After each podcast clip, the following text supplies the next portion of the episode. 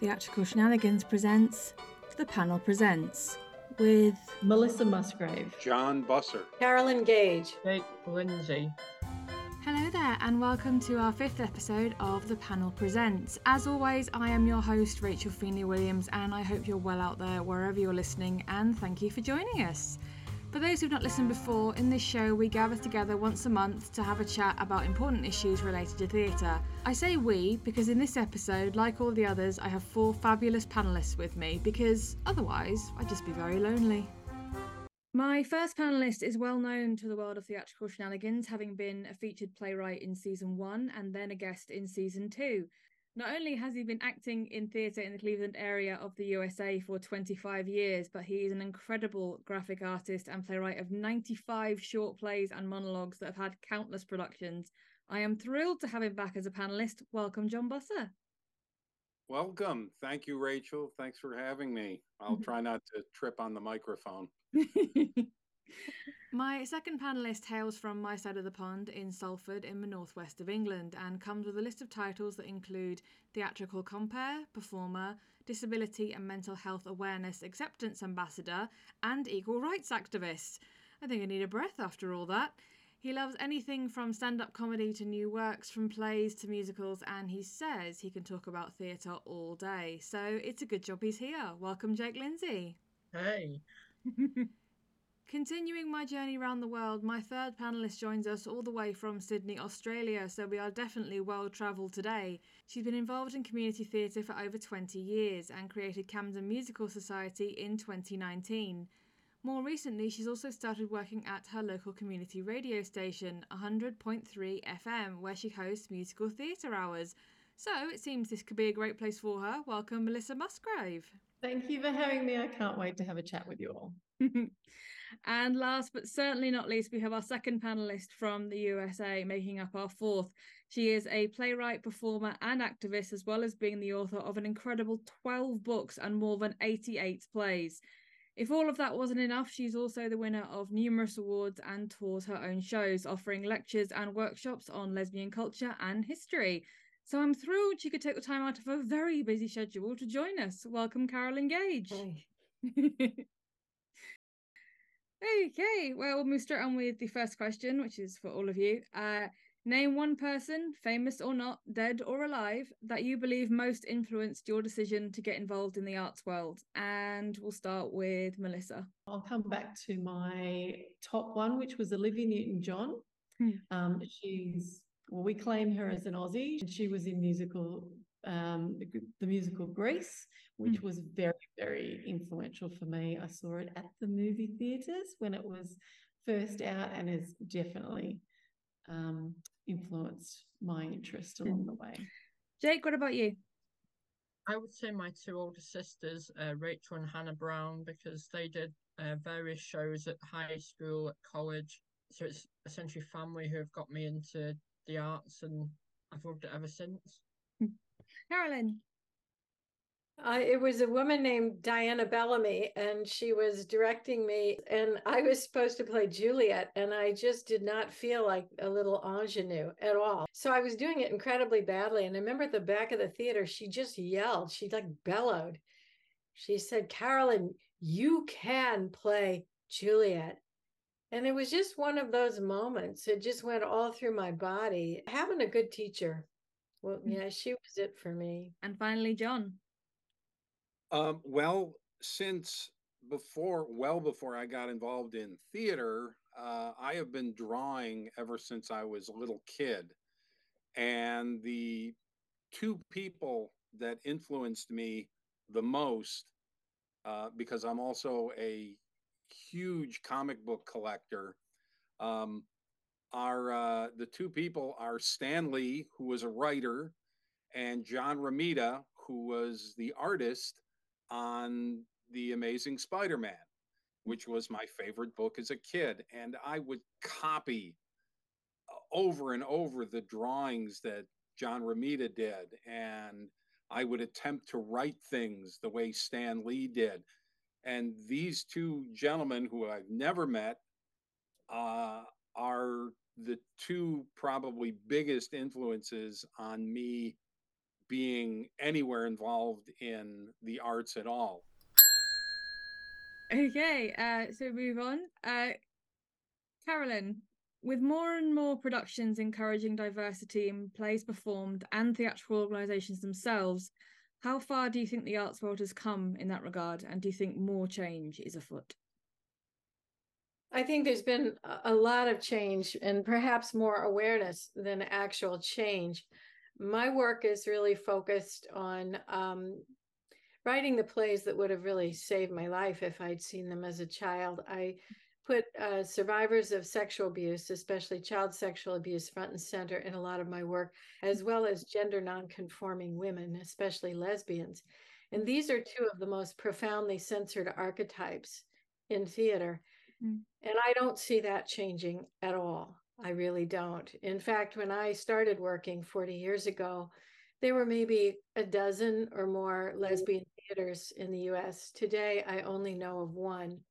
And the reason for that is, and I'm going to read a quotation here women lose a lot of social and cultural currency by being sexually uninterested and unavailable to men. Using the word queer keeps that possibility intact. So everything is queer, and that usually means it's mm. not inclusive of lesbians. Um, and I think when I, I look at that situation, I feel like the root of it is kind of connected to the sexual abuse issue. Specifically, one out of three girls under the age of 18 are sexually abused. 97% of rapists never spend a day in prison. Mm. And you only need to terrorize 15% of a population in order to colonize them. So when you consider the overkill terrorizing of females, um, you can see the size of the problem.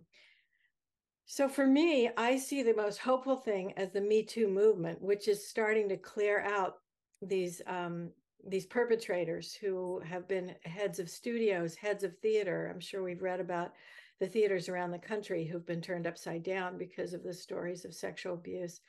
Um, and I feel like uh, if that changes the conversation, if we start to see representation accurate, non pathetic, um, representation of survivors of, of, the culture of survivors. We have a culture.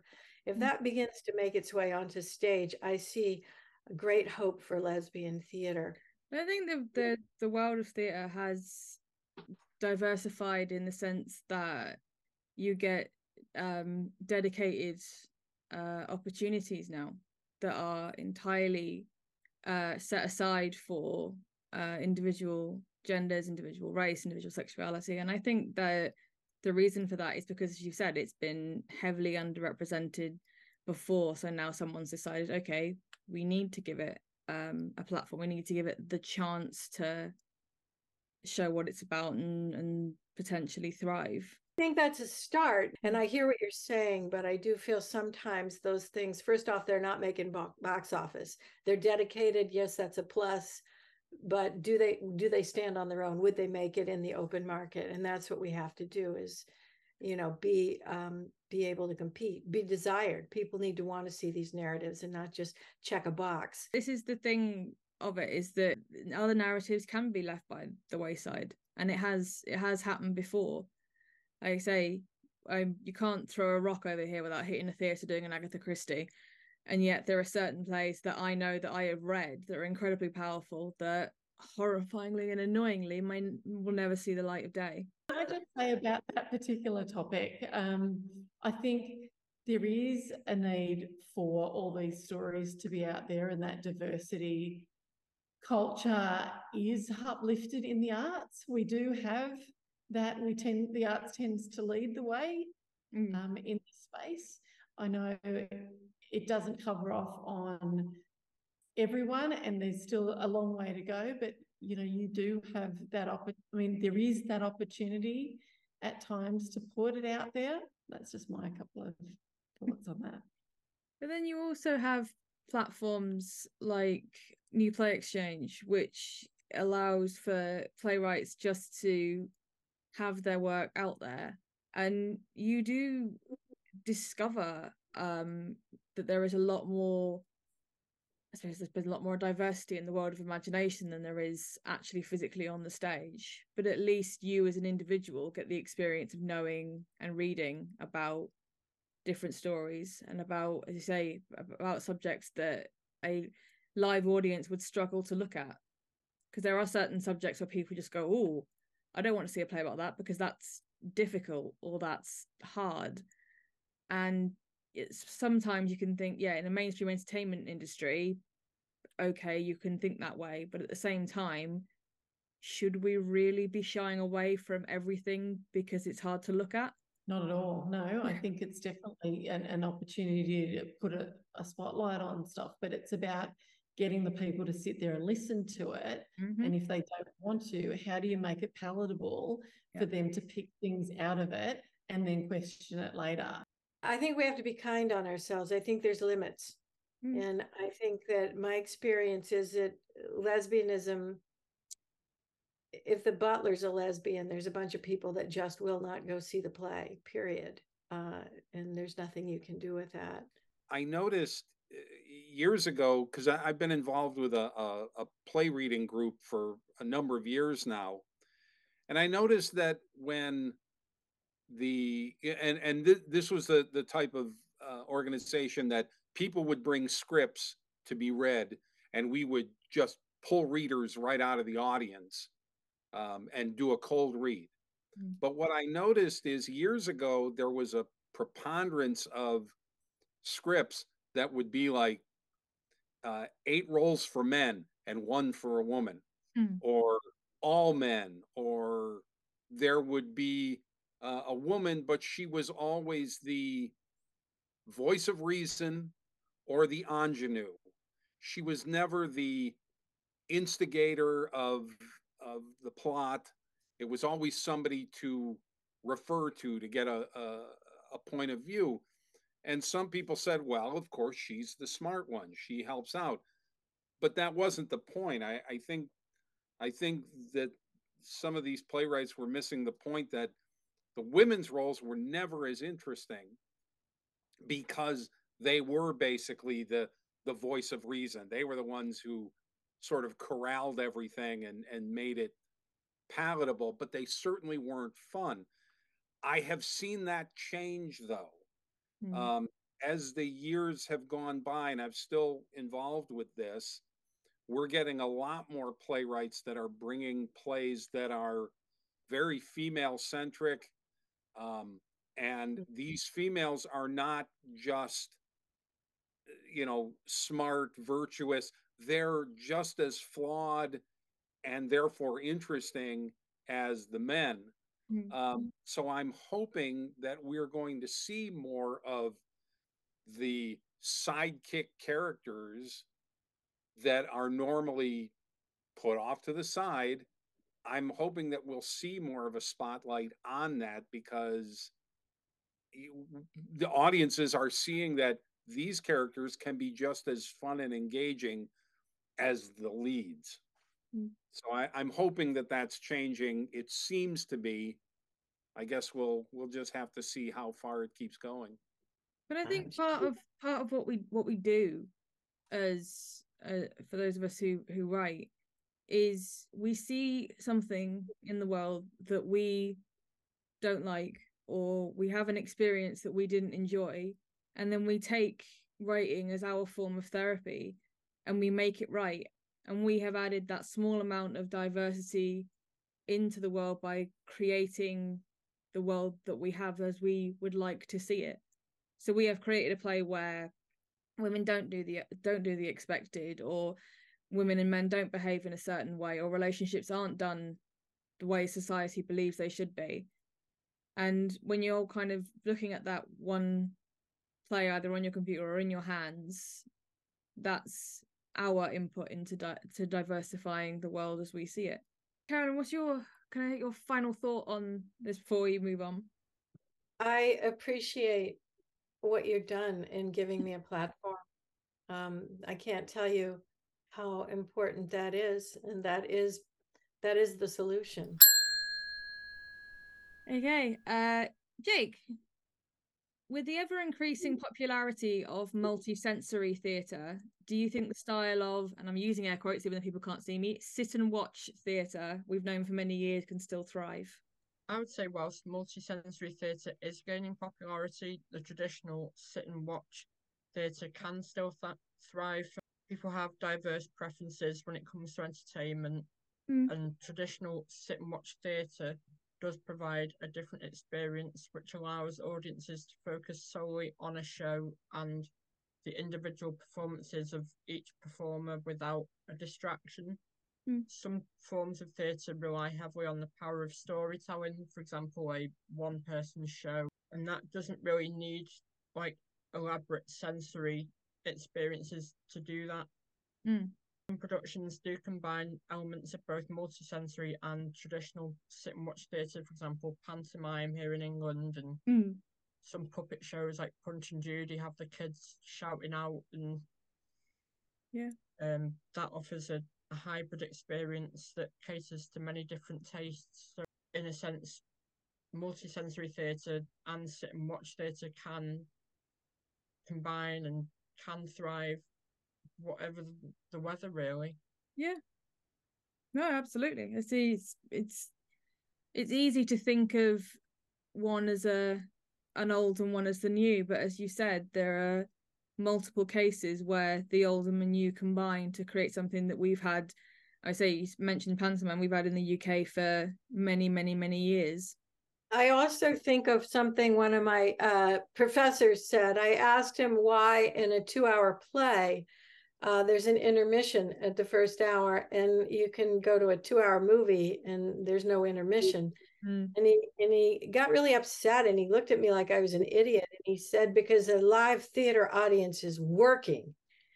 So when you say sit in, and that is true, and you'll see an audience start to get squirrely. They are working. They do need a break in a way that movie theater audience doesn't. But I do think that um, the sit and watch people are often profoundly engaged because they are having to imagine that the pillar's a tree or that the chair is a throne. They are working in a way they don't work they're mm. not just sitting and watching, they're co creating and they're also feeling they're contributing collectively because it's live. They are interacting with each other on all kinds of subtle ways, mm. um, smelling each other, hearing each other. So I'm not sure it's as clear cut a distinction. Yeah. You know, it maybe it would be if it was movie because that really is sit and watch in yeah. a lot of ways. Um, so, um, but that's a real thing. They are tired. So they're doing something. Movie audiences don't get tired after an hour. Theater mm-hmm. audiences really, really do. Mm-hmm. I've thought about that a lot. I think that's, I think I still don't quite understand what a live audience is doing. I took this particular topic um, more about does is one going to take over from another? And I don't know that there's a lot of multi-sensory theatre experiences in Australia that I really feel like we're just still in the sit and watch space. Um, but yes, um, as Carolyn said, we do need that break because we're. In, I, am certainly engaged as an audience member in what's going on on in the stage. Personally, I would like to be up there doing it with them every time I go and see a show, so I feel like I'm part of it. In that sense, my my brain's going, but not where it's to the point of say with um, technology and 3D, um, you're actually immersed in it. You're not, we're not at that level, I don't think. But what I what I was taking from this is it's going to be dependent on the talent of the creatives mm. that would actually would things change to be more multi-sensory versus sit and watch I think it's really in the cre- creativity and the evolution of the art form that we've got. And then, I mean, even just the next step, which is the promotion of these different types of theatre. So I come from a sort of a marketing background, you would say, where it is about that promotion, that, you know, what is it that's the latest thing that people want to go and see and why? Because it's being promoted for you to go there. Um, and I guess the, the last thing being the audience demand. So, what does the audience actually want to do? Do they just want to sit there and watch something, or do they want to be immersed in it? And I think there's enough of us out there for everything to fit. You've got, Oh um, yeah. if there's different options, people will take up those different options, and there's enough of it. That's the thing. You you you all- you we have obviously we have five senses. I am not suggesting that multisensory theatre has to include all of those. Like I'm not quite sure how tasting theatre would go, if I'm honest. Charlie but- and the Chocolate Factory, Oh. chocolate everywhere.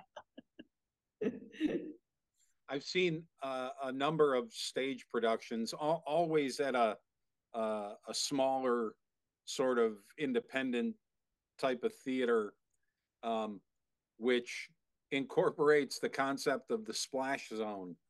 Um, and it's usually something where they will warn the audience members ahead of time if you sit in these rows, you may be drenched in stage blood. Yeah.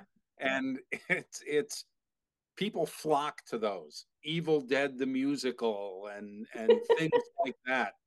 Um and it, it just makes me wonder if that's a way for an audience member to feel more involvement even though they're not taking place with the events on stage there's a sense of involvement because they got drenched in blood Mm. and uh, i i find that really interesting that people who would be petrified if you put a script in their hand and had them walk up on stage to read something but they will sit in the front row so that they can partake in in something like that like the bloodletting the one thing i like about multisensory theater uh, uh, if you if you consider like uh, video screen the use of video screens as something along those lines Hmm. is I, I think it it helps to increase the scale of your production in a way if you have a a set a static set of a house uh, where your drama or comedy takes place. But um, you have uh, events that happen say in flashback. Um, a lot of times that can be suggested with a you know a, a downstage spot and somebody in that spotlight talking. Hmm. or i've seen theaters make more use of video footage that they then project which to me it it just sort of gives a little more bang for your buck i don't know that it's necessary in all instances but i've been to plays where uh, you'll see something and then get that extra bit with some clever video production that's been incorporated in. Hmm. Um, whether that's going to be more widespread, I don't know, but I don't shy away from it. We've done some productions with our community theatre where for, and again, linking it back to the, the autism spectrum, where we've had house lights up and the sound um, lowered so that it wasn't as in your face for some people, that we would uh, encourage that um, inclusive performance. So, I mean, that's some of the elements all mixed up in one. We call that relaxed performance here in England. Um, for people on the autism spectrum and people with other accessibility needs. Uh, we have a lot of them where I volunteer, which is called the Lowry in Salford. Um, mainly in our Quays Theatre, which is the second biggest theatre in our venue. Um, they're usually children's shows, so Rachel might know of um, Julia Donaldson and Axel Scheffler, who did uh, The Gruffalo, Hmm. um, Tiddler, many other stories. Um, it's mostly Julia Donaldson shows that are um, relaxed performances. Um, so we've most recently just had a relaxed version of uh, Zog, which is about the orange uh, dragon who can fly but finds it hard to land. Um, and that was really, really beautiful. The children were just glued to it all the way through. It was just one of the most magical things I've ever seen. I say that's the the wonderful thing about um the uh, kind of evolution and the change of theatre is that you make small changes and small adjustments and suddenly you're drawing in kids from a very young age Jake, do you have a final thought on your question? So going back to what I said, I would say that um, sit and watch and multisensory can interact and can thrive, whatever the weather. All right, Melissa. In reference to the revolution of ideas, how much of modern theatre do you think is now dedicated to new ideas, and how much of it is conversion productions? For example, the recently announced Devil Wears Prada, the musical. Well, there are a lot of conversion musicals from my research, all of which I love. So I must put that up front. I really do enjoy, um, obviously, our traditional from the bottom up musical theatre, and you've got the likes of Hamilton, Six, the musical. We love Six over here in Australia. Absolutely love it. So it's good to see not only the conversion productions happening because I think they come with an audience base that's already known. It's a tried and trusted formula from a storyline, from something that's already been widely promoted. So they they get that up up front. But then is it a case of we're just a little bit lazy and we're not open to seeing new things? Well, when you look at the, the success of Hamilton and Six, just to name two, mm. you've got to say, well, I think we're open to um, new and exciting musical theatre as well. I think, and it comes back to like what Jake is saying, there is opportunity for everything out there. I've said it before in this um, in these in this discussion. If you've got an audience that wants to see it, if you've got the people that are there to support it, like the, the people with the money, they're going to put um, it behind the production teams that want to spend the energy to put it out there. I think we're just spoilt for choice in one sense. It's about who wants to put what on and how it fits with the particular audience that you're going to bring to the table. And to me, it's about audience demand, it's about production desire.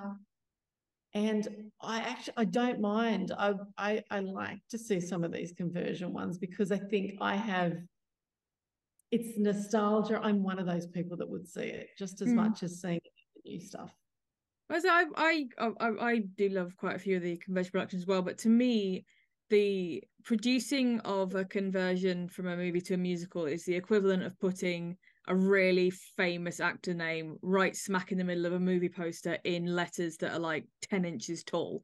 Because it's like oh i know that name. I'll go and see that because i know that name. Whether the production is of any quality or not is another question altogether.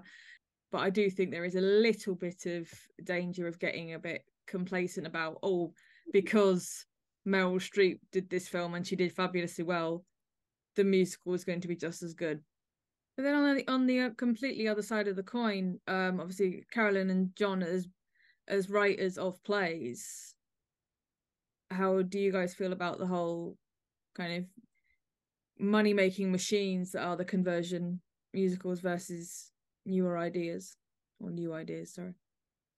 Well, it, it is the the business uh, is about making money for a lot of people and the easiest way to do that is to trade in on nostalgia. Mm-hmm. And a huge portion of the population are the ones that are going to respond to nostalgia, which is the same thing with movies. You you get a lot of complaints about you're not getting as many uh, standalone films and indie films because they're not money makers for the the studio.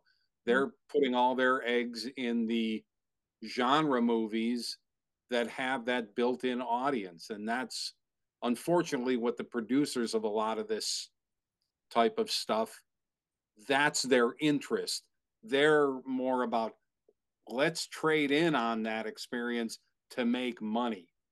It's an unfortunate uh, you know part of the business but that mm-hmm. seems to be more of what's driving it than any sort of exploration of ideas. Yeah. We've just had a new work done by the producers of Six that I went to see recently called Lizzie, which is about Lizzie Borden, which goes back to Carolyn's answer about uh, female violence. Mm. Um, and Lizzie is one of the most incredible things I've ever ever seen. Um, one of my friends, um, who's also a podcaster called Manny, she did some of the acting work and rehearsals for it. Mm. And um, that was in a small venue in Manchester called Hope Mill, um, which is a, an old mill that's been transformed into like a lounge bar and a little tiny studio theatre. Mhm. And that uses like multi-sensory theatre by putting like hay on the floor to make it like a, a barn type thing. And it's one of the most incredible productions I've I've had the chance to see. It's one of the most brilliant things ever. But that's the thing with, I mean, Six has its infamy now, but you've got to remember Six started out life as two students. it wasn't, you know, a, a, a big board of producers sat around thinking, what's our next moneymaker? It was two students writing this together as as just two friends. And I think it's the story behind Six for me, if anything, is uh, a great example of what where creativity can take you and how fast it can it can blow up as a as an idea and as a concept. So yes, Melissa, final thought, and then we will move on. Look, I think there's a place for everything. I do understand the concept of the big business wanting to make more money, but there is an appetite for that nostalgia uh, conversion productions and bring on the more creativity such as Six and Hamilton. I say anyone out there with ideas and let's get some more backing for those. Okay. Um and lastly, John. Uh in a world where people are often told, write what you know, do you think that creativity and imagination are being stifled in favour of autobiographical productions or that the serious is being preferred over the silly? well, as a playwright whose output is probably 97% silly um, over the 3% uh, serious that I've done. Um, I, for, first of all, I, I consider this sort of a, a two part question. So I want to talk about the first part, the write what you know. Um, funny enough, when I first got into writing short plays, um, it turned out I was writing a lot of uh, silly white men because I'm a silly white man and that's the world I knew. Um, and after one reading of a piece, um, a woman came up to me afterwards and said, I like your play, but I hate your women. Mm-hmm. And I asked her about why. And she said, You really don't have and and she was saying it in a not in a, a mean spirited way. She was saying it as you really don't understand the voice of your women characters. And i realized i was doing what i talked about before. My women were usually the the prize or the you know the thing that was being desired by the the silly guys in my silly plays. Mm. And I took that to heart, and I made uh, a serious attempt over a number of plays to put women characters um, as the driving force in the plays. And some of the things that I'm proudest of are uh, some of my plays where there are no men in it. Um, and it is the women that are driving it. And I, and uh, according to what I've heard from feedback wise, um, it has uh, turned out well for me. Um, even though, you know, being a man, I uh, shouldn't really be able to, uh, you know, if people are told write what you know, I shouldn't be able to do that. But I felt some level of success with that. Mm. But mm. I do run into that when writing minorities or people of different sexual persuasions or people of different religious persuasions. But I put them in there and, and I know it's a process that you know, my earlier efforts are much more ham fisted than later efforts. I think you learn empathy and you learn uh, how to see from another perspective by having those characters in your plays. If I'm just going to write someone whose perspective I know, then I'm not going to grow as a writer. So I like to think that um, writing what you know is not the way to go. Mm. As far as the second uh, part of the question, is there a preference to the serious over the silly? I will say that, and and you very nicely said that I've had uh, a lot of productions. Um, I think a lot of that has to do with the fact that I'm sending out plays all the time. So just from a, a, a percentage point of view, some are going to get done. But what I've noticed is um, so many of my plays are based on silly premises or whatever because that's what I like to write. Mm-hmm. I noticed that a lot of places reject my stuff. And you know, that's part of the game. You you know, you don't get mad about that. It's just that there are places that do my stuff and places that haven't. Mm-hmm. But what I've noticed is that a lot of times, if if say um, I find out the the uh, plays that are being done for a place that I was rejected, I might look at some of those plays. And one thing I've noticed is that a lot of the plays that are chosen have, uh, you know, a lot of them have like an inner strength of them, they say something about the human condition, hmm. which I think this is what theater wants to do in a lot of places. They don't want to just entertain you, they want to say something, have some substance to it. Hmm. Um, whereas I write about things like, you know, Tarzan at a dating service. So I understand why a lot of my stuff doesn't get done. But then again, some of it does, so I can't complain. But uh, uh, I I don't know if it's a, a preference for the serious over the silly. I think it's more a preference of the plays of substance over mm-hmm.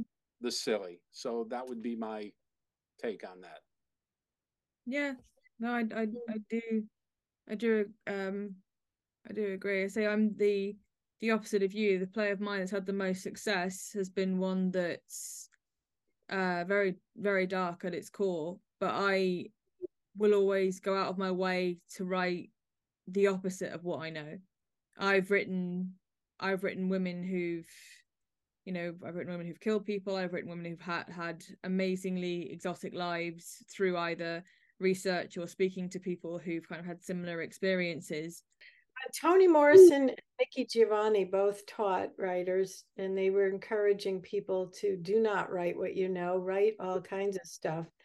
And I think it's about what I do if I'm writing a character of color is in, in my introduction, I really do. I do bring the receipts. I, you know, if I have spent years researching in specific areas that I've researched, I want them to know I didn't like just suddenly um you know do that and i had a play i was in talks with a very famous african american tony award winning actress for a couple of well 18 months. Um and and people have told me i had no business writing this play. I can choose between that and this one who's iconic in the civil rights movement, as well as on Broadway, as well as in Hollywood. And I feel as an autistic person, these kinds of things are confusing for me a lot because they rely on social cues. But um, I think we're living in a time where that's just bullshit. A lot of it's bullshit. Um, the there's plenty of people of color who can write terrible plays. And there's other people. Yes, I think you're highly at risk of colonizing the narrative. That's why you do so much work if you're undertaking to do that. And I really appreciate what John said. Somebody pointed out his women didn't speak with a true voice, and he got right on it. Um, and I just think, um, and that particular play features a 59 year old African American woman who's one of the power, most powerful figures in African American theater history, front and center. And of course, I'm saying this as a white woman, but it's it's very much on my mind because, as John said, I I could hardly write about anything if I wrote what I knew, you know, what uh, my actual experience was. I think it's a terribly important conversation, and I really dislike this blanket how dare you write somebody outside your age demographic, outside of your ethnic background, outside of your sexual orientation? One of the greatest, most radical lesbian plays in theater history was written by a Jewish man, and it went to Broadway in 1920. As far as I'm concerned, nothing has been seen like it since. Um, it, it doesn't make sense for people to only write what they know if if they want to grow mm-hmm. because writing outside your jurisdiction basically is a, a real way to learn how to empathize with people who are not you. Mm, absolutely. And and yes, you you you have to do the work and the research and and you have to stumble. There are going to be things you write that are not going to work, but that's going to teach you you know you're going to learn like well that didn't work why didn't it work you're going to look into why it didn't work and then you're going to start to again you're going to start to empathize and learn how to write those parts. It's just hard. It's a hard conversation. It comes back to a society that overuses the word can't. You can you can't do this and you can't do that and you can't write this and you can't write that. And at some point you have to turn around and tell the uh, and ask the person who's telling you you can't why. Because sometimes yes the argument is entirely entirely valid. You you you can't produce we can't produce display because you've not done the research or because this is inaccurate and i think when it comes to writing outside of you know again what you know or a fictional situation that you have created so as john said with tarzan in the on a on a dating site, that's not real. Tarzan has never joined Match.com that we are aware of, so John is entirely at his liberty to create that scene in any way he wishes to. However, if you are writing situations and people that you know exist, there should be the same level of research and question in my mind that you would put into if you're writing a play about an event in history because yeah. then even if people do turn around to you and say you can't write this because I'm so and so you go well I can and I did and I did the research and if you don't like it that's your prerogative but don't tell me I can't do it because we we all have the same rights to explore creativity as we see fit and, and that's you don't go out of your way to intentionally offend and upset people live and let live. That is my perspective on the situation. my two cents worth is that you know this is the creative arts this mm-hmm. is where if you take it right back to that and not worry about what other people think and i know that's easy for me to say because i'm in the voluntary space of creative arts i'm not doing this as a living but you know if i look at it just purely for that it's people being creative um, there's people in history that have used pseudonyms to be something that they're not, to put out their artwork.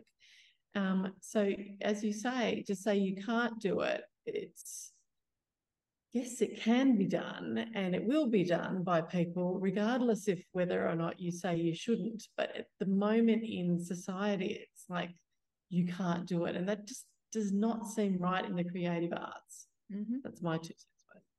Mm-hmm. I really definitely now need to see Tarzan join this match.com. you have a request for your play, John. Um, but it's I mean, there have been shows that have been produced that I've been to see and thought, I'm not entirely sure this is a good idea. I saw Jerry Springer the Opera many years ago. Yes, so so did I in the UK. And And actually just played one of his songs on the radio, the only one that you can actually played. play. and and Ladies and gentlemen. And and some and somebody at some point, and probably several people have said will have said, you can't write that or you can't produce that. And they Mhm. can, just because you don't think they should, doesn't mean as a piece it shouldn't exist. John, final thought? Um, I, I think uh, writing what you know is the kiss of death for a writer because you're not going to grow. Um, and as far as uh, a preference from the serious to the silly, um, there are a lot of writers out there that know how to do the serious and the plays of substance far better than I do. So I'm willing to work in that area over there on the silly. so I'll stick with that. Okay. Uh last question. If you could no longer be involved in the arts, what would you do? And we'll start with Carolyn. Um, I live um, right next to a national park, and I would hike, and I- I think I would try to be an official appreciator. Jake. I would be the leader of a new political party that deal with a side of common sense. So I like it. Melissa. Well, I don't, as I said before, I'm in the voluntary space for um, the arts. So for me, it's always an option, you know, front of house to backstage to up on stage to lighting. So, so literally, there's anything that you can do. You just got to decide which one you want to do it. John. Uh, well, the the good thing about the arts is it's not something that you necessarily have to take your briefcase, put on your suit, go down to a building and clock in and work your eight hours on it. Uh, if I couldn't be involved in theater, um, I can always grab a, a pad and a pencil and and doodle. So yeah i i think the the great thing about the arts is you can be creative on your own. Um you don't it's it's not a uh, uh a discipline that requires you to do anything more than use your imagination. Absolutely. Okay, we are just about out of time. Guys, thank you so much for joining me and having some very interesting conversations. Yes, thank you. thank you for having thank us you. Yeah, thank you so much for including me on the other end of the world. and it's nice to meet you all Yes. And that is all we have time for for this episode of The Panel Presents. Thank you so much to my four panelists, Carolyn, Jake, John, and Melissa, for your interesting chat on these various questions today. In the meantime, I hope you'll be able to join us on the 12th of November, where we'll have our next episode of Theatrical Shenanigans with the play Birthrights and Wrongs by Marge O'Neill Butler, and I'll be having a chat to the host of the fabulous Tiny Theatre. In the meantime, though, I've been Rachel Feeney Williams. This is Theatrical Shenanigans, bringing down the curtain and saying, I hope you can join us next time. Theatrical Shenanigans, part of an RFW Scripts production, found on Spotify, Amazon Music, Podbean, and anywhere else you can find your podcasts. Music is written and produced by Chris Cody.